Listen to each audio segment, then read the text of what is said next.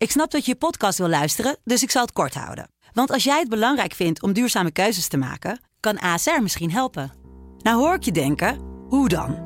Nou, bijvoorbeeld bij het duurzaam herstellen van schade. Of de premies die we beleggen volgens ons duurzaam beleggingsbeleid. Dat bepaalt waar we wel en juist niet in investeren. Wil je meer weten over welke duurzame keuzes ASR maakt? Ga dan naar asr.nl slash duurzame keuzes. ASR doet het. Zo, dan kan je nu lekker naar je podcast luisteren. Supersnel kozijnen bestellen? Toeleveringonline.nl. Bestel nu je kozijnen en betaal als zakelijke klant pas na levering. Toeleveringonline.nl. Dit is, dit is het land van Wierde. Ja, vergeet niet, uh, Pim Fortuyn had ook de premier van Nederland kunnen zijn. Thierry Baudet had het voor het oprapen als hij niet zo was doorgedraaid. De podcast van de Telegraaf met analyses op het nieuws die u elders niet hoort. Met een, met een stralende Rutte tussen Erdogan en Biden in. Maar dan, Ja. dan zou, daar, eh zou daar Caroline van der Plas staan met dat, met dat rode sjaaltje om haar, om haar pols. Ja, ik snap dat je even Good Cop Bad Cop wil spelen. Met Wierde en Robert Ophorst. Het was even schrikken. Normaal, Wiert, eh, storm jij hier altijd eh, de podcaststudio binnen tussen, tussen twee verhalen en drie interviews in. Eh, doe je dit dan tussendoor? Wel met volledige toewijding natuurlijk. Oh, maar dank je, dank het, je. het, het is niet zo dat je al een, een dag van tevoren hier zit te wachten tot, tot, tot wij aanschuiven. maar nee, nu, nu kwam je gewoon een, een half uur van tevoren de, de, kranten, de krantenredactie opgelopen.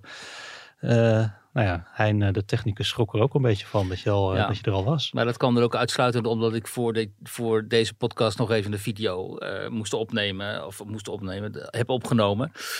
Samen met Pim. Over ehm Pim CD. Pim CD. Over de bijzondere aantrekkingskracht van eh, de boerenburgerbeweging van Caroline van der Plas. Waar wij het ook over gaan hebben. Ja, laat dat nou net een van de onderwerpen Ja. zijn eh, die, we, die we gaan bespreken. Misschien even voordat we eh, daarmee gaan beginnen. Heb je een beetje de, de NAVO-top gevolgd deze week in Madrid? Ja, ja, zeker. En ook de euforie over hè, de toetreding dan van Zweden en Finland. En, En het eh, opheffen van de blokkade door Turkije. ja, met het ja, nodige wisselgeld. Be- be- behoorlijk wat wi- wisselgeld gekregen natuurlijk. Hè. De PKK en zo, die kunnen het eh, schudden. Mhm. En, ehm, en de NAVO natuurlijk helemaal blij, omdat ze zijn weer gewoon waar ze vroeger waren. Ja, Hè, zo de, de defensieve verdragsorganisatie tegen het eh, Russische gevaar. ja. En, nou ja, en meer geld. Dus ehm, die NAVO die eh, zit helemaal in de lift. Mhm. Weet je waar ik nou zo om, lachen, om, moest, om moest lachen? Onze, onze Brussel, correspondent Brussel, Alexander Bakker, die volgt dat natuurlijk ook op de voet. Maar er was consternatie over, eh, over het menu eh, s s'avonds. Want Oh. eh, bij een diner van defensieministers eh, stond, eh, stond een, Russische salade op het menu. dat, natuurlijk- dat vond men dan buitengewoon eh, onhandig, eh, onhandig gekozen. En om het goed te maken was, eh, was een dag later... waren de Spaanse tapas waren symbolisch omgedoopt tot een Oekraïnse salade. Je hebt daar gewoon in Rusland een menu dat, oh, waarin ook de naam van de hoofdstad van Oekraïne, Kiev, is verwerkt. Dus dan hadden ze dat gewoon op het menu kunnen zetten. En wat, wat, het- wat krijg je dan als je dat bestelt? Dan krijg je ook zo'n soort eh salade. Nee, je hebt, nou ben je het gewoon vergeten. Joh. Maar nee, dan krijg je ook een soort Russische eh, salade dus. Maar in de, in de Kiev-stijl. Ja, Ja. ik, Dat, ik vind eh, even Russische Dan moeten alle salade... koks in de onderluisteraars mij niet gaan beledigen zometeen dat ik het helemaal fout heb. Dus ik ben het misschien een beetje vergeten, maar dat, dat, dat herinner ik mij Ja, ervan. ja. ja, ik vind, ik vind Russisch, eh, zo'n Russisch slaatje, wel- huzarensalade wel heel lekker. Maar het is ja, natuurlijk gewoon een, een, een ei met een, met een pot mayonaise. Maar even nog over die eh, defensietop, althans die NAVO-top. Ik hoorde eh, Keizer Olongren bij eh, Sven Kokkelman daarover praten. En dan valt mij op dat zelfs over toch een heel vrij nuchter zeg maar, onderwerp als defensie, wapensystemen, militaire zaken. Dat zij dan nog steeds tot, in, volledig in jargon eh, kan praten. Dus en toen dacht ik, op dat moment besefte ik mij ook in vergelijking met Caroline van der Plas, waar we het zo over gaan hebben. Eh, iemand is zo gedrild dus als ambtenaar. Want ze is ambtenaar geweest hè, in Amsterdam. En ze is op algemene zaken rechterhand geweest van, eh, van Rutte, neem ik, meen ik. Dan, dan zit je dus zo in een wereld waar je telkens maar in dat jargon praat. Dat je ook tegenover een journalist en, dat en tegen honderdduizenden luisteraars in op dezelfde manier eh, praten. Hè? Ik, weet je wel, echt zo van, ja, ik denk dat wij met z'n allen zijn overeengekomen om in de toekomst, en dan komt er niks en zo, weet je. En dan de tijd, ik denk dat, in plaats van, dat is, dat is, in mijn oren klinkt dat zo, uh, zo omvloerst en lelijk. En dan inderdaad, de komt zo Caroline, Caroline van der Plas. Ja, en die praat daar gewoon zoals gewone mensen. En dat is ook uh, een heel belangrijk onderdeel van haar uh, appeal, mm -hmm. de indruk. Het ging altijd goed en volledig aan toe, maar het heeft geen enkele zin. Ah, het maakt mij ontzettend boos. We doen zo ons best. We willen gewoon de toekomst. We willen lekker tussen de koeien lopen, goed bezig zijn, in de natuur bezig zijn. De kans krijgen gewoon niet. Laten we meteen maar even beginnen met uh, de boeren. Want uh, het is natuurlijk, hoe je het ook went of keert, uh, de week van de boeren. En het zal denk ik ook niet de laatste week van de boeren zijn. als je ziet wat, wat ze allemaal nog aankondigen. Maar ja, brandstichting, vernieling, wegblokkades met trekkers, politiebusjes die worden bekogeld, eh, demonstranten s'avonds laat op de stoep thuis bij eh, ministers en Kamerleden. Het, uh, de boerenprotesten tegen het stikstofbeleid verharden, behoorlijk ook. dit is geen demonstratie, maar intimidatie, zei D66-Kamerlid De Groot over de huisbezoekjes die boeren ook hem brachten. Ben je het daarmee eens? Uh, dat boeren weg moeten blijven uit uh, dat de, de, persoonlijke levenssfeer. Ja, dat als boeren s'avonds laat bij bewindslieden op de stoep staan, ja. dat het dan uh, geen demonstratie meer is, maar pure intimidatie. Ja, en die boeren moeten natuurlijk ook zo. Dat, hè, dat is logisch. Dat die harde, hard, harde kern van die boeren. die moeten natuurlijk gewoon stoppen met, eh, met dit soort praktijken. En uh, het blijkt ook wel dat deel van die demonstraties is gewoon overgenomen. door die hardcore anti-corona-demonstranten en zo. die ook nogal uh, tekeer gingen de afgelopen twee jaar. Um, maar kijk, wat, wat je dan ziet gebeuren is dat de media en zo zich allemaal daarop gaan focussen. en de politiek ook. En dan is er vanavond een extra debat over het feit dat dus die boeren op de stoep staan bij bewindslieden. Terwijl uh, daar moet het, het moet natuurlijk over veel breder gaan. Het moet gaan over maatschappelijke onrust. Over het feit dat uh, een heel groot deel van de Nederlandse bevolking zich totaal niet meer herkent in die politiek. En dat dus het, een harde kern van hen, de onruststokers, dat die op de stoep staan op een gegeven moment um, bij die bewindslieden. Ja. je zegt van uh, een deel van die protesten zijn ook overgenomen door, door, door anti-corona demonstranten. Maar dat zijn volgens mij niet de mensen die dan daar eh, hooibalen in, eh, in brand staan te steken, toch? Uh, dat gaat dan meer over Telegram groepen en appgroepen. Ja, in de Telegram groepen heb je inderdaad ook de, de, boeren natuurlijk. En, maar je hebt daarin ook uh, mensen die al ook bij die eerdere protesten aanwezig waren. En nogmaals, ik zou het jammer vinden als een zeg maar legitieme, een legitiem protest tegen maatregelen die enorm ingrijpen in de persoonlijke levenssfeer van boeren. We hebben nu al heel veel boeren en boerinnen uh, gewoon in blinde paniek op tv gezien. En zien mhm. huilen omdat zij uh, beseffen dat hun existentie wordt ondermijnd. Niet alleen de existentie van die boeren wordt ondermijnd, het hele Nederlands cultuurlandschap wordt ondermijnd. Dat is, is überhaupt al gaande met al die afgrijzelijke, als je door Nederland rijdt, met al die afgrijzelijke windmolens en zonneparken en zo. Beschadigt gewoon enorm uh, de aanblik van Nederland en van Nederlands als cultuurlandschap. Daar, uh, dat wordt maar als vanzelfsprekend gezien, want het is zogenaamd nodig vanwege de energietransitie. Nu moeten ook die boeren nog eens op, op, om ofwel dus uh, plaats te maken voor uh, niet natuurlijk uh, wensnatuur. Of voor woningbouw, want daar komt het natuurlijk gewoon op neer. We, hebben het, moeten woningen bouwen, we hebben er geen plek voor. Ja, dus, en, we, en, we, moeten woningen bouwen en ze kunnen geen stikstofvergunning ja, krijgen, die projecten. Precies, dus eerst moeten die boeren ophoepelen zodat die stikstof dan die, naar beneden gaat. Het aandeel stikstof. En uh, vervolgens gaan we daar woningen bouwen. En uh, daar wordt op, op gewoon. Natuurlijk is een heel groot deel van de Nederlandse bevolking daar woedend over. Omdat het een krankzinnig ingrijpende beslissing is over wat Nederland is. Uh, over wat Nederland moet zijn. En hoe Nederlanders moeten leven. En willen leven ook. En deze overheid, onbegrijpelijk onder aanvoering van de VVD. is steeds vaker bezig in te grijpen in ons privéleven, aangewakkerd vooral door D66. Hè, die, komen niet voor niets ook met die wet voltooid leven en zo. Als je oud bent, dan moet, word je ook eigenlijk geacht maar het leven op te geven. Met die coronapas en zo. Dus steeds meer de afgelopen twee jaren hebben wij gemerkt dat de overheid bezig is uh, ons persoonlijke leven te willen reguleren. Zoals zij willen, hè, zoals zij dat goed vinden, zoals zij het moreel ook goed vinden. Nu moeten die boeren eraan geloven op, op basis van volstrekt uh, discutabele modellen ook nog eens een keer. Hè. Dat heeft die Lindenboom aangetoond ook van de week. En dat was, al gewoon, dat was gewoon al wel duidelijk natuurlijk, omdat wij modellen hanteren die kennelijk in de rest van Europa niet geldig zijn. Dus waar slaat dat nou op? En, en wie is Lindenboom? Dat is die hoogleraar die in die notabene van D66, die in die groep zat, hè, die werkgroep met onder andere Tjeerd de Groot, het parlementslid van D66, dat de veestapel met de helft wil terugdringen. En die zei op een gegeven moment, ja, maar die modellen waar jullie mee werken, die kloppen gewoon niet. Hè, dat, dat, dat is niet houdbaar. En toen werd tegen hem gezegd, ja, je moet je mond houden, want anders komt Thierry Baudet hierachter en die gaat dan met die informatie aan de haal. Nou, die Lindeboom is naar buiten gekomen hè, in die podcast van Marianne Zwageman, hebben we het al eerder over gehad. En, maar dat is maar één facet. Het... Ehm, het, bredere beeld hier uh, natuurlijk is, uh, wat ik eerder zei, dat een, een, een, nog meerderheid dan, hè, maar een hele krappe meerderheid en in de peilingen al helemaal geen meerderheid meer in de, in de Tweede Kamer. En vervolgens gerepresenteerd door het kabinet, dat dan de uitvoerende macht is. Die dringt Nederland dus een, een, een manier van leven op en een model op. waar heel veel Nederlanders gewoon rigoureus.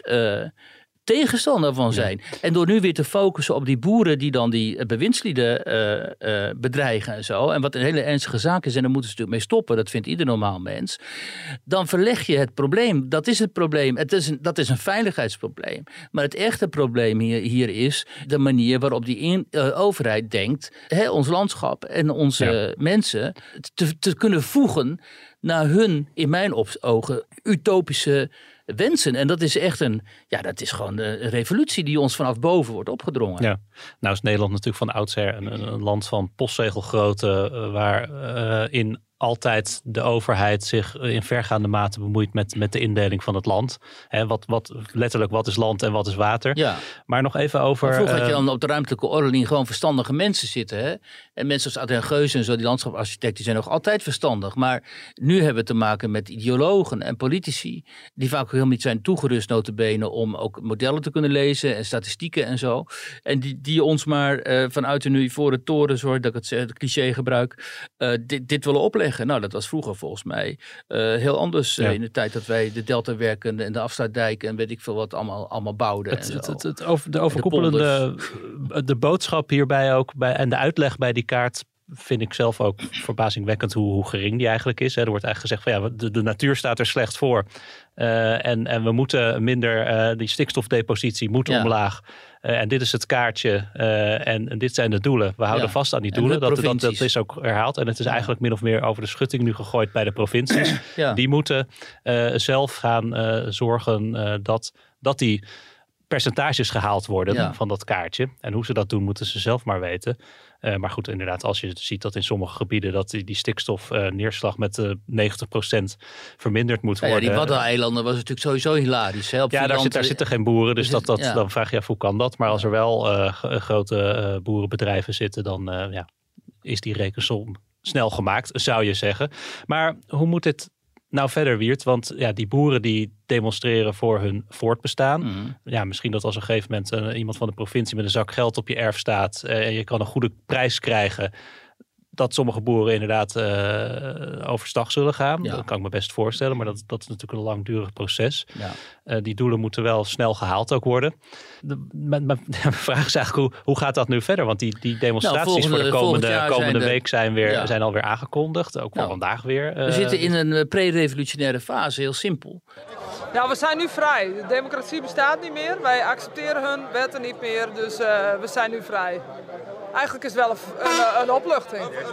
Ja, het is ja, een opluchting. Daarom is het ook zo, hè, leidt dit ook wat er nu gebeurt tot zoveel commotie, ook in de politiek en ook tot angst en uh, tot, tot, tot zorg. Alleen wat er nu gebeurt, dat hadden we al jaren kunnen zien aankomen. He, ik schrijf al jaren over de onvrede bij heel veel mensen. Onvrede op allerlei dossiers, niet alleen op die klimaat en, en, en stikstof en zo, maar natuurlijk immigratie, asiel, rol van de islam, zichtbare islam ook ja. in, de, in de wijk en zo, noem maar op. Er zit ontstelend veel onvrede, een veenbrand bezig, al sinds Fortuin eigenlijk. En dat laait dan steeds weer op. En dat kun je bagatelliseren en je kunt zeggen, ja, je geeft stem aan een marginale uh, aantal mensen en zo. Maar ja, je ziet gewoon uh, telkens weer hè, hoe groot het aantal is. Omdat bij die vorige provinciale verkiezingen, volgend jaar komen er nieuwe eraan. Toen was het Baudet gewoon de grootste partij. Die organiseerde destijds die onvrede. Nu gaat Caroline van der Plas die onvrede organiseren. Binnen de kortste keren staat ze in de dubbele cijfers. Mogelijk op 18 zetels volgens Maurice, de Hond. en dus... De- je kunt dus niet zeggen die zeg maar boze, bezorgde, afgehaakte, ontevreden, moedeloze, bange eh, eh, eh, burgers is een klein, kleine groep. Omdat die groep mensen is in staat om een partij vanuit het niets tot de grootste partij te bombarderen. Dus het is een aanzienlijke groep. En het is ook nog eens een keer zo dat die groep eh, dan op één partij stemt. Terwijl daarnaast nog partijen op centrumrechts zitten als eh, Wilders en Ja21. Eh, en op links zit dan de SP die die mensen ook nog eens een keer voor een deel mobiliseert. Dus dat is, je kunt niet zeggen dit is maar een kleine groep. Wat je beter kunt zeggen is, wat, wat ik hier ook al zo vaak heb herhaald. Dat, dat nu beleid wordt gemaakt en door een groep mensen, VVD D66, hè, met, in, met achterop mag dan de ChristenUnie nog meedoen en een CDA dat bijna niet meer bestaat. Maar VVD D66, die zelf juist een minderheid eh, eh, zijn, hè, de aanhangers en eh, van deze partijen. En ook nog eens een keer heel uitzonderlijk, hè, omdat op die as van de afgehaakte bevinden zij zich ergens helemaal rechtsboven in het, in het spectrum, heel ver weg verwijderd van het centrum van Nederland. Als mensen die tevreden zijn en met hun eigen leven en met de koers van het land. Ja, ik, nogmaals, ik rijd veel door Nederland. Ik kom ook in die chique eh, dorpen en zo. Laren, Bloemendaal enzovoort. Hè, en de chicere wijken dan en dorpen in de, eh, verder in de provincie. Ik zie dat wel. Ik zie daar een enorm aantal schitterende huizen, villa's eh, met twee auto's. schitterend in de bossen en zo. Ja, die mensen hebben natuurlijk geen enkele zorg. Die profiteren waarschijnlijk van hoe de EU er nu voor staat. Ze zijn vaak ondernemers. Dus p- profiteren natuurlijk van open grenzen en zo. Met hen gaat het heel goed. Natuurlijk denken die mensen, joh, met mij gaat het goed. met Nederland gaat het goed. Waar maken die, eh, die schreeuwen zich zo druk om? Maar ja, dan kom je dus elders. En, en dan zie je een hele andere werkelijkheid. Dus we leven volstrekt in parallele werkelijkheden op dit moment. En dat krijg ik ook in Den Haag te horen trouwens. Van politici die zeggen, joh, die, die, die, die regering van ons. Die mensen die daar deel van uitmaken. En die fracties. Die hebben echt geen idee wat er gaande is. Ik was van de week nog bij de presentatie van een nieuwe denktank. En dan spreek je ook met wat mensen die daar rondlopen in Den Haag en in Brussel. En die dat gewoon bevestigen. Die zeggen, ja, ze hebben echt geen idee wat er speelt in de samenleving.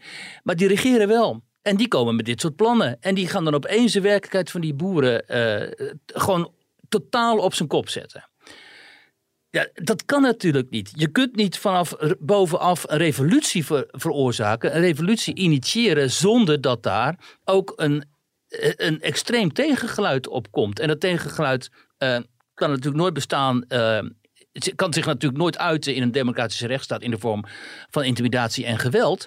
Maar je kunt er wel donder op zeggen. Dat zie je gewoon ook in andere Europese landen en zo. Waar ze een traditie hebben van staken en demonstreren en noem maar op. Zoals Frankrijk en zo. Dat zich dat wel binnen de grenzen van de wet dan op een hele eh, harde manier manifesteert. En dat is wat die, wat, die, wat die boeren nu aan het doen zijn. Ja. Dus ik zou ook heel erg eh, oppassen. Gezien dus het radicale van de overheidsmaatregelen. En het radicale van dit kabinetsprogramma. Dus ook oppassen met tegen die boeren te zeggen: jullie mogen niet demonstreren. Of je mag maar alleen maar demonstreren in je eigen tuin of zo. Ik zou juist zeggen: jongens, jullie mogen tot aan het uiterste van wat de wet jullie toestaat, demonstreren. Gezien ook het radicale van de, van de maatregelen die zij over zich heen krijgen. Ja. En, maar goed, maar die grenzen mag je natuurlijk niet overgaan. En dat hebben ze nu dus wel gedaan. Ja, en, eh, dat is, hè, en daar moeten ze op worden aangepakt natuurlijk. Maar ik snap wel dat ze gewoon, net zoals dat in Frankrijk en elders ook gebeurt, hè, in, en zeker in het verleden ook, dat ze gewoon op, op, tot aan het uiterste demonstratierecht rekken. Ja, je noemt Frankrijk, dan moet ik meteen aan de, aan de gele hesjes denken. Maar ik moet eigenlijk ook denken aan, de, aan een boek van eh, Michel Houellebecq. Die zoals wel vaker eh, Ja. profetische boeken schrijft. Maar drie jaar geleden kwam Serotonine uit. En, en da- daarin eh, spelen met geweld demonstrerende boeren ook een, een Ja. sleutelrol. Dus die, nou ja, die, die, die voorzag weer eens, uh, Nou, in vaker... Soumission zag je, voorzag je een heel ander scenario. Hè? Wat er ook uit aan zit te komen waarschijnlijk. Hè? Dat kan, kan bijna niet missen. Gezien Laten de we, demografie. Ja. Ehm, laten we even naar Caroline van der Plas gaan. ja. Nee, ik denk dat mensen in Nederland wel snappen hè, dat er protesten zijn. Kijk, boeren vechten hier voor hun bestaansrecht. Hè? Ze vechten niet voor een nieuwe trekker of zo. Ze vechten hier voor hun bestaansrecht. En dat doen ze met al hun ziel en zaligheid. En ik denk dat Nederlanders dat wel snappen. Hè? Dat ze gewoon eh, willen wonen waar ze, blijven, waar ze wonen. Ze willen hun werk blijven doen. Ze willen voor hun dieren blijven zorgen. Ehm, ik denk alleen dat als je de burgers gaat treffen ja, dat dat weinig zin heeft. Want die burger kan er ook helemaal niks aan doen. Die burger denkt, ja, maar waarom, waarom nou tegen mij? Weet je, ik ben juist voor jullie. Ja, je zei het net ook al even. eh, en, en peilingen zijn maar peilingen. Maar toch, eh, de laatste peiling eh, van de hond. Daarin eh, staat de, de boer-burgerbeweging nu op een eh, virtuele 18 zetels. Bij één vandaag op 12. Hè? Bij één vandaag op 12 en bij Ipsos ook op 12. Ja. Ter vergelijking, momenteel heeft de partij één kamerzetel. Maar met 18 zetels zou de partij van Caroline van der Plas de op twee na grootste partij van Nederland zijn in deze peiling. Althans, achter de VVD met eh, 21 zetels. Maar voor de PVV met 15 en GL met 13. Ja, één vandaag 12. eh, maar eh, in ieder geval dubbele cijfers. Ehm, jij schreef eh, deze week een, voor jou in Nederland een groot verhaal over de aantrekkingskracht van deze partij. En dan niet alleen de aantrekkingskracht op het, op het platteland, maar eh, ook eh, de aantrekkingskracht in de, in de grote steden. Ja, Wat moet iemand die in Amsterdam woont met een plattelandspartij als BBB? Ja, dat was dus ook mijn vraag aan eh, aanhang van BBB in stedelijke gebieden en ook in de grote steden. En dan krijg je dus hele interessante antwoorden. En dat, ehm, ehm, als eerste, ik kreeg inderdaad, eh, ik sprak met mensen die in Amsterdam wonen, Rotterdam, eh, Utrecht. Maar ook in de verstedelijkte gebieden, weet je wel, in Zuid-Holland. Ik bedoel, eh, of in Apeldoorn. Eh, Oud-wethouder in Apeldoorn. Nou, Apeldoorn is natuurlijk ook een stad en zo. Dus, ehm, eh, en dan blijkt dat eh, zij niet alleen sympathiseren met de boeren en met, met de zaak van de boeren, maar dat zij die kwestie, nou ja, wat ik hier in het begin van de podcast ook probeerde te doen, eh, breder trekken. Dus dat zij de, dat die kwestie van het platteland en hoe gaat het platteland eruit zien en wat willen we daarmee en zo, hoe moet Nederland eruit zien, dat trekken zij door ook naar hun, de situatie gewoon in, de, in, de, in die steden. Ehm, en dus dan betreft het ook kwesties als ehm, immigratie en asiel en, en noem maar op. En deze mensen zijn vaak, eh, blijkt dan eh, in het verleden VVD-kiezer geweest of CDA. Of ook wel links, hè, zelfs ook D66. En die zeggen, ja, ik ben zo teleurgesteld in die gevestigde partijen. En, ehm, eh, en ik hunker heel erg naar een soort stabiele partij op rechts. Die dan niet zo radicaal is zoals de PVV. Of niet zo nou, ontspoort, zeg maar, als Forum voor Democratie.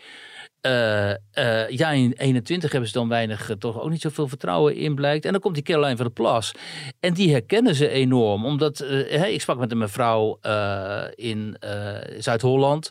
En die werkt dan in de zorg. En die doet mantelzorg voor haar man. En die zegt, en die heeft Caroline van der Plas ook een keer ontmoet. Toen ze daar in zo'n ziekenhuis langskwam en zo. En die zegt, ja, die vrouw die spreekt, dat is gewoon een vrouw als ik. Hè, die spreekt gewoon Ja. normale mensentaal. Nou ja, we hoorden net natuurlijk ook dat, dat Ja. fragmentje. Ja, de- als je dat dan vergelijkt inderdaad Met met zo'n zo'n zo'n Ja, waar je het in het begin over had. Ja. Het is wel een wereld van verschil. Dat is toch een wereld van verschil. Of je een, een regent tegenover je hebt die jou toespreekt. En in vaak onbegrijpelijk technocratisch politicus, politici jargon. En die jou vertelt hoe je moet leven. Of je hebt zo Caroline van der Plas die toen ze op het Binnenhof aankwam destijds van een trekker sprong. En zei eh, Den Haag, Den Haag eh, here we are in eh, goed Nederlands-Engels. Ehm, en die zich presenteert althans als een volstrekt normale vrouw die begrijpelijk Nederlands spreekt. Hè? Ja, dan, heb je, dan lijkt me de keuze eh, niet zo moeilijk als je in de zorg werkt. Of als je politieagent bent. Of als je boer bent. Weet je wel? Dan, en kijk, bij Van der Plas is dat natuurlijk ook een goed, eh, goed eh, zeg maar, uitgedacht imago dat zij daar heeft. Hè? Ik bedoel, ze is natuurlijk zo degene die zij is zoals ze eruit ziet en zo. Maar ja, ze komt natuurlijk uit de journalistiek en de communicatie. Dus ze weet heel goed wat ze doet. En ze weet ook heel goed in wat voor taal ze met de mensen moet praten. Maar het is wel haar normale habitat, zie je. Hè, als Mark Rutte, tof gaat doen, dan denk je toch, oef, weet je, doe dat nou maar niet of zo. En als anderen dat doen, ook, ook niet. Iemand als Pieter Omtzigt bijvoorbeeld kan dat niet. Dus die doet dat ook niet. Wat hem dan weer gewoon een normale vent maakt. Net zoals dat Fortuyn eigenlijk, kon het ook niet. Dus dat, dat accepteerde je dan ook. Hè? Nou, dat, dat enthousiasme van Rutte, dat vind ik altijd wel authentiek. eh, Ja, maar dat is dan meer voor, voor de, de, zijn eigen zeg maar, peergroep die hij dan toespreekt of zo. Hij had het ook zeg maar, op het studentenkoor of zo. Jongens, hè, we gaan er met z'n allen tegenaan en zo. Maar eh, je zegt eh, van ze, ze hebben behoefte aan een, aan een stabiele partij, wat meer centrum-rechts. Hoe duurzaam is het model van en het huidige succes van, van de Plas? Ja, dat weet je dus niet. Hè? En dat wordt natuurlijk ook vaak tegen haar gezegd. Van joh, eh, de kans, en dat zeggen die mensen ook tegen mij. Van ja, kans is natuurlijk groot dat je LPF-achtige toestanden krijgt. Als ze zo meteen allemaal zetels moet gaan invullen. En dan komen er allemaal weer gelukzoekers op haar af. En allemaal van die mensen die mislukt zijn bij andere partijen. En die gaan dan zich voegen bij eh, BBB. En dan gaan ze daar weer mot trappen. En dan krijg je weer afscheidingen, zoals bij eh, Baudet. Hè, of eh, vroeger bij, bij de LPF. Maar ja, als je die ervaringen hebt, dat is natuurlijk het voordeel voor BBB. Ze hebben natuurlijk gezien in het verleden hoe dat is misgegaan. En hoe op, op dramatisch dat mis kan gaan, Ja. zoals bij Forum voor Democratie. Dus ik denk dat ze er wel voor zullen waken om dat soort mensen eh, aan te nemen. Ja. En dat zeggen ze ook zelf trouwens. Hè. We zijn heel nauwkeurig in het screenen van mensen die zich aanbieden.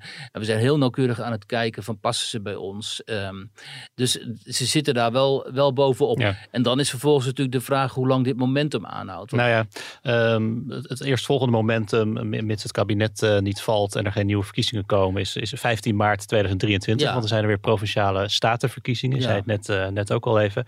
BBB heeft aangekondigd in alle provincies mee te willen doen. Ja. Eh, daar hadden we ook een verhaal over in de, in de krant. eh, waarin eh fractiesecretaris Henk Vermeer ook zei: we, zijn nu, eh, we hebben nu al een shortlist met zo'n 15 namen van, van mogelijke senatoren. Want Ja. dat, dat is natuurlijk wat er gebeurt hè, bij de provinciale statenverkiezingen. Ja. Dat we uiteindelijk zij de Eerste Kamer weer gaan samenstellen, Ja. kiezen.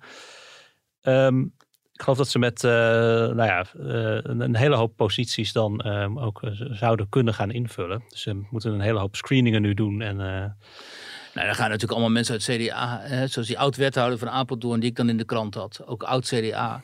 Ja, die heeft zich ook aangeboden. Dus gaan natuurlijk allemaal van die senior, voormalig CDA-leden. Die gaan zich aanmelden en die denken, ik ga nog op mijn oude dag eh, de Eerste Kamer in. Of Ja. ik ga de Provinciale Staten in. het worden wel eh, provinciale statenverkiezingen die eh, meer dan anders nog onder een eh, vergrootglas liggen, zou je zeggen. Want stikstof wordt een van de thema's natuurlijk. Eh, Normaal Ja, zal niet iedereen bij die verkiezingen denken. Ik, ik heb Ja. de opkomstpercentages even niet voor me. Maar ik denk niet dat alle, alle kiezers eh, denken van... hoi, we, we mogen weer kiezen voor de Provinciale Statenverkiezingen. Nee, dit wordt eerste plebiscit over, eh, over dit, dit beleid natuurlijk. Dus dat wordt krankzinnig interessant, omdat nu gaat blijken wat de kiezers eh, hiervan vinden. En, de kiezer, en dan is het ook nog eens een keer in de eigen regio's. Dus eh, ja, dat wordt enorm interessant om te zien. En eh, die BBB heeft nu de kans om daar gewoon enorm goed uit, uit die stembus te komen. Ehm, ja, en dan, dan moet ook blijken hoe stabiel dit kabinet is. Hè, want in dit kabinet, ja, kun je ook niet voorstellen dat iedereen hier nou, nu zo blij mee is. Zeker ook niet bij de ChristenUnie.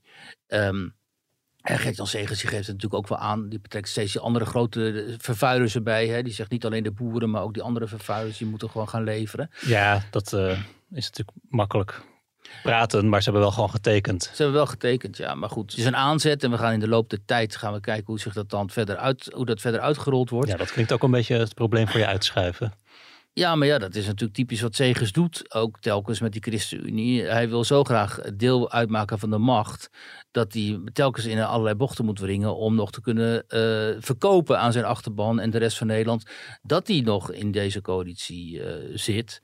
Eh, met zijn, ook met zijn plattelandse achterban en zo. Maar ja, we gaan het zien. En kijken of. Kijk, het belangrijke is natuurlijk. Dat is ook wat die mensen tegen mij zeiden. Die ik sprak. Heel veel van die mensen zeggen. zij moet gewoon gaan samenwerken met Pieter Omtzigt. Als ze dat doet en die gaan met z'n tweeën dan verkiezingen in. Ja, dan eh, gaan, krijg je gewoon een landslide in de ogen van heel veel mensen. En dat zou heel goed kunnen. Kijk, het zou natuurlijk een heel grappig scenario zijn als Pieter Omtzigt, die van zichzelf waarschijnlijk ook wel weet dat hij niet premier moet worden, want daar heeft hij het karakter niet voor. Dat hij inderdaad zou gaan samenwerken met zo'n eh, boer-burgerbeweging. En dat die groep dan de grootste wordt en dat, eh, dat ze dan de premier mogen leveren. En dat Pieter Omtzigt dan heel galant eh, het, het podium laat aan Caroline van der Plas als eerste vrouwelijke premier van Nederland. Nou, het, grappige is dat... we hadden vanochtend, eh, we nemen dit op op donderdag, we hadden vanochtend een foto op de voorpagina van de krant van, eh, van de NAVO-top. Met, een met een stralende Rutte tussen, tussen Erdogan en Biden in. Maar dan, dan zou, daar, eh, zou daar Caroline van der Plas staan met dat, met dat rode sjaaltje om haar, om haar pols. En het. Jack. Ja, moet je je voorstellen dat dat, kijk, het, het grappige is in de huidige volstrekt turbulente constellatie, dat het niet eens onmogelijk is. Dus dat het, dat het inderdaad zou Ja, kunnen. Ik En- denk wel trouwens dat, ik moet ook denken aan toen, toen Merkel op bezoek kwam bij, bij Poetin een keer. Toen had Poetin, die wist dat ze bang is eh, voor honden. honden, had hij twee gigantische honden daar eh, na- naast haar neergezet. Ik denk niet dat Caroline van der Plas daarvan onder de indruk zou zijn. Nee, ik denk het ook niet. Ik denk dat eerder dat die honden onder de indruk zijn. maar uh, ja, en, uh, maar ja, moet je voorstellen dat je dat. Uh, dat zegt natuurlijk ook wel iets over hè, het wantrouwen jegens de gevestigde orde en de gevestigde politiek. En de kansen van nieuwkomers en zo. Maar ja, vergeet niet, Prim Fortuyn had ook de premier van Nederland kunnen zijn. Ja. Thierry Baudet had het voor het oprapen. Ja, Als hij niet zo was doorgedraaid, was hij premier geworden. Ja, nou ja, goed. En het is niet helemaal vergelijkbaar, maar in Amerika is Donald Trump president geworden. Ja, dat was natuurlijk ook. Dus het kan. ja, precies. Ja. En, uh, en in uh, Oekraïne, om hem wat te noemen, is een uh, acteur en mediamagnaat Zelensky is president geworden. En ontpopt zich tot heel geloofwaardige oorlogspresident. Dus ja, alles kan in een democratie. En het zou misschien wel eens een keer goed zijn als er zo'n duidelijke zeg maar, vervanging van uh, vervanging zou komen van de politieke top in Nederland. Waardoor uh, hè, dat een heel ander, andere mensen een kans krijgen om een ander beleid te formuleren. En als dat dan weer mislukt, dan kunnen mensen weer gewoon op VVD, CDA zo gaan stemmen. En dan krijg je weer zoals het altijd was. Tijd voor wat uh, goed nieuws, want hoera, er is uh, vorig jaar minder overlast, overlastgevend gedrag geregistreerd door COA-bewoners. Dat bleek deze week uit een rapportage van het WODC, het Wetenschappelijk Onderzoek en Documentatiecentrum van het ministerie van Justitie. Wat bleek nou? In 2021 verbleven er 66.000 vreemdelingen voor enige tijd op een COA-locatie. En uh, 6% uh, van hen is dat jaar betrokken geweest bij een incident. Uh, en 3% daarvan, van die 66.000, verdacht van een, van een misdrijf. Dat aantal incidenten en misdrijven ligt daarmee fors lager dan het jaar ervoor. Ja, terwijl, de, dan. terwijl de bezetting op de COA-locaties hoger was. Dus aan alle kanten goed nieuws. Maar er zit wel een klein addertje onder het gras. Ja, er is dus gerommeld met die cijfers, hè? En, um... Nou, in ieder geval, er is anders geregistreerd dan uh, de voorgaande jaren, waardoor er ook een, een andere uitkomst uh, uitkomt, mede daardoor. Ja, alleen um, uiteindelijk kun je zeggen, er is gewoon met die cijfers uh, gerommeld op een bepaalde manier, zodat ze een rooskleurige beeld scheppen dan um, dat er feitelijk, feitelijk gaan, gaande is. En het, het punt is juist dat we met een enorme asielcrisis te maken hebben en dat de overheid eh, op alle mogelijke manieren aan het zoeken is naar uh, onderdak voor die mensen. Nu komt er weer bij Velsen Noord komt er zo'n boot, een cruiseschip met, met minstens duizend asielzoekers uit uh, Roderick Velo, onze columnist, heeft deze op een rijtje gezet. Ethiopië, Irak, Eritrea, Afghanistan, Turkije.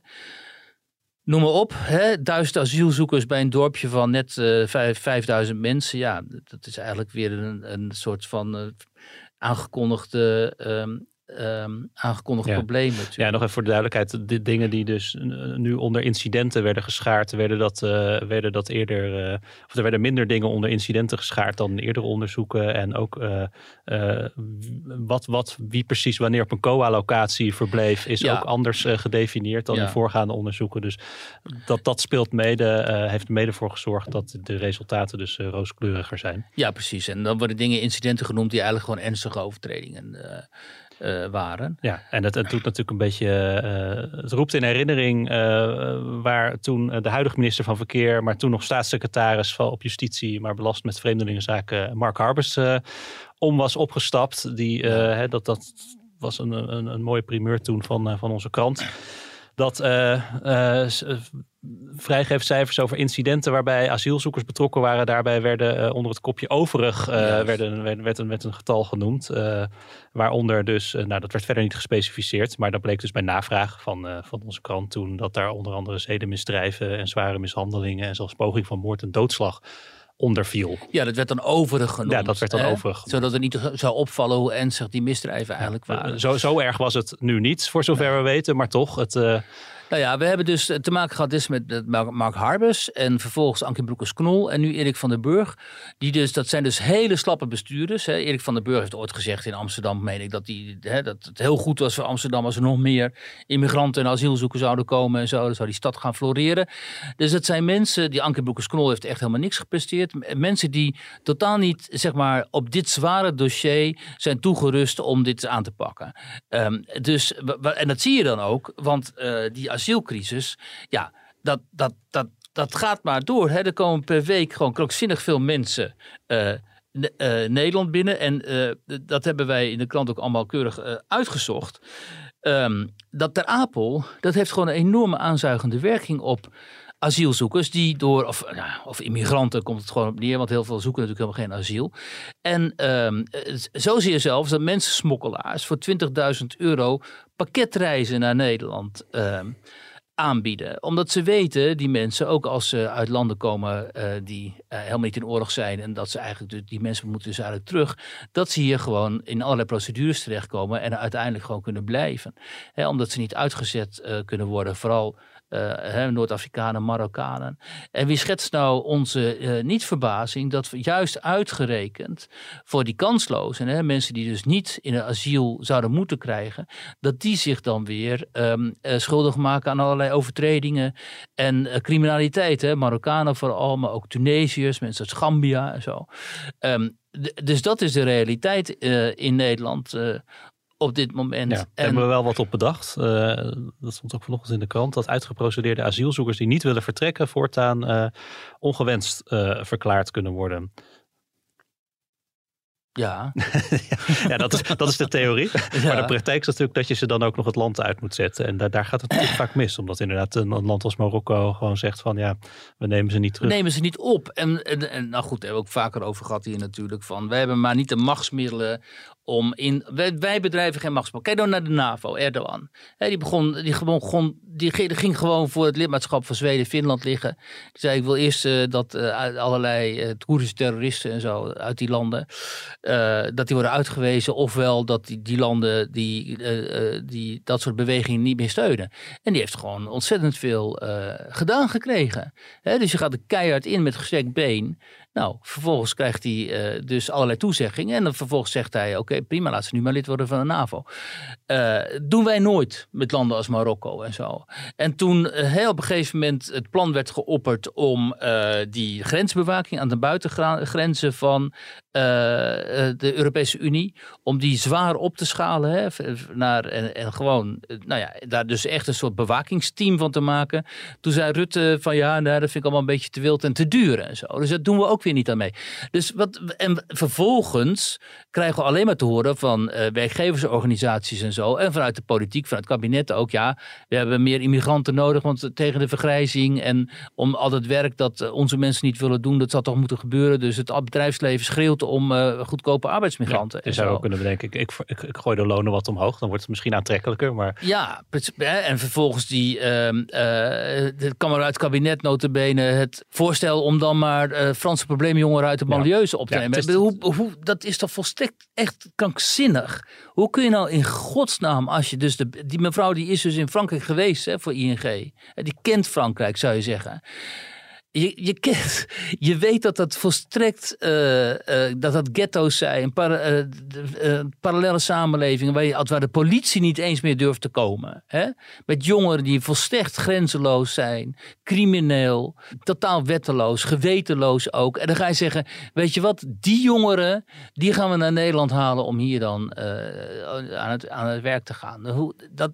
Alleen al het feit dat je zo'n ballonnetje loslaat dan weet je toch op dat moment dat je in een samenleving dat er gloei opgaat van verontwaardiging. En voor al die mensen die denken, ben jij gewoon, is dit wel helemaal normaal wat we hier zien gebeuren? En dat komt dan vanuit het kabinet, hè? Nou ja, dan weet je dus ook wel ongeveer hoe, dit kabinet erin staat. Als je iemand als Van de Burg verantwoordelijk maakt voor dit dossier.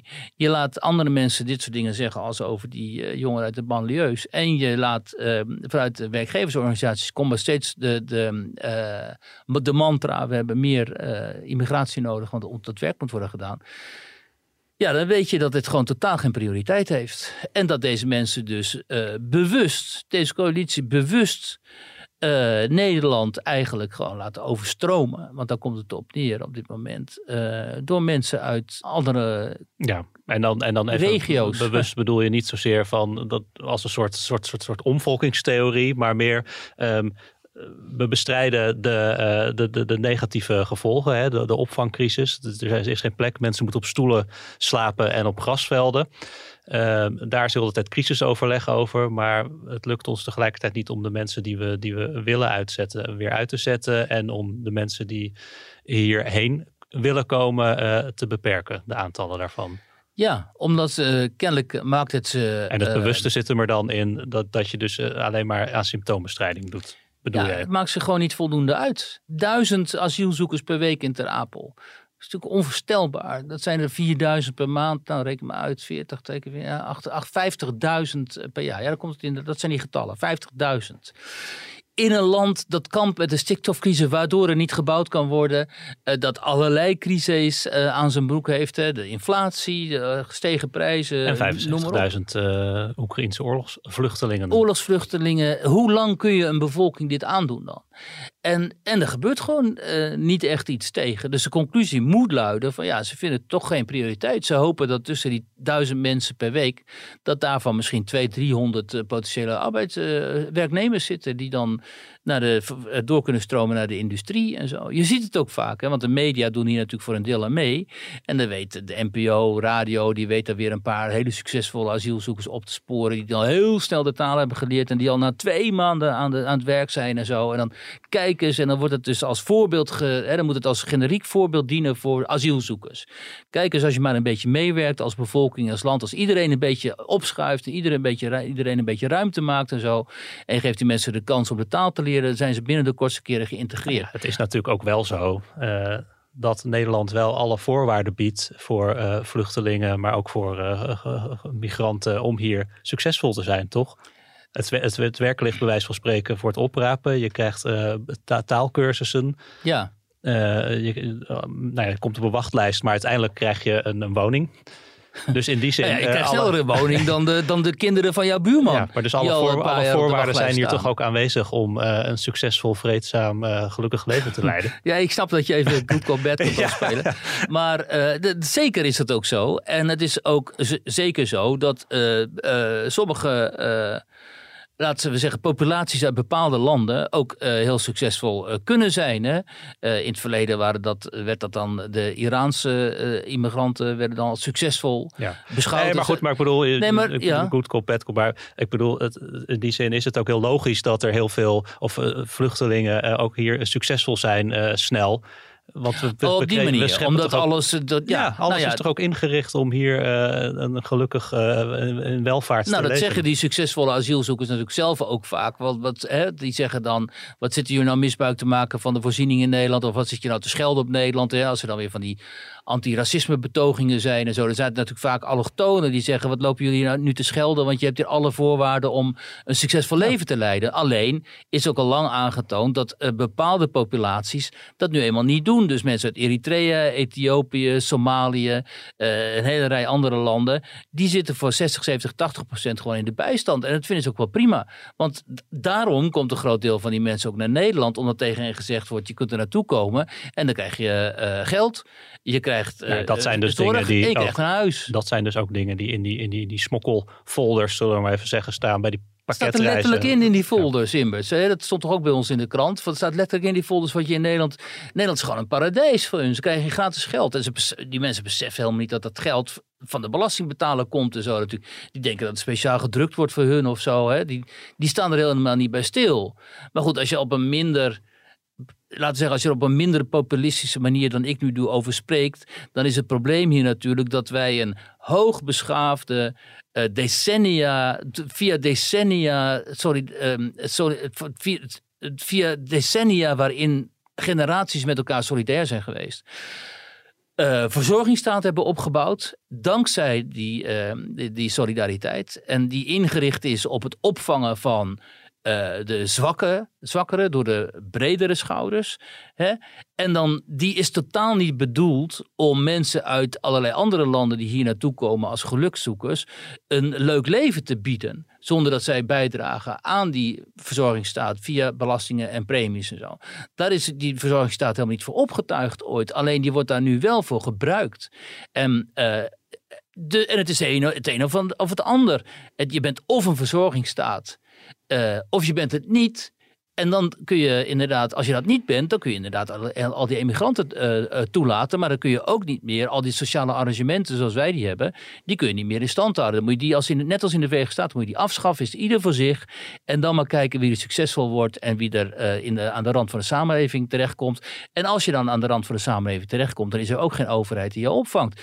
Dan is dit type immigratie nog betaalbaar, zeg maar. Of er is dus nog dan is er nog te doen, hoewel op zo'n kleine ruimte als Nederland eigenlijk helemaal niet. Maar in de Verenigde Staten kan zoiets. Hè? Uh, en daar gebeurt het ook op die manier. Maar wij zijn, onze samenleving is helemaal niet op die manier ingericht. En dan wordt ons dit wel opgedrongen door een overheid die maar weigert om er iets aan te doen. Het is telkens als ik dit, dit soort type problemen hier behandel, dan um, uh, is het eigenlijk gewoon verbijsterend natuurlijk. Omdat de overheid, uh, in de vorm van de coalitie die we nu hebben, dus, maar ook eerdere coalities natuurlijk, in feite bijdraagt aan het aan de ondermijning van die verzorgingsstaat, wat zo ongeveer het meest beschaafde is wat de wereld ooit heeft voorgebracht, weet je wel, qua sociale in, in, inrichting van een, van een land.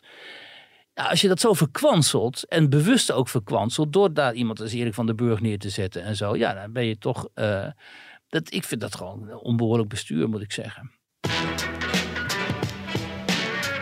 Laten we nog eens even een, eh, een oproep doen aan uh, iedereen die nu zit te luisteren. Want uh, we hebben hier de rubriek geïntroduceerd.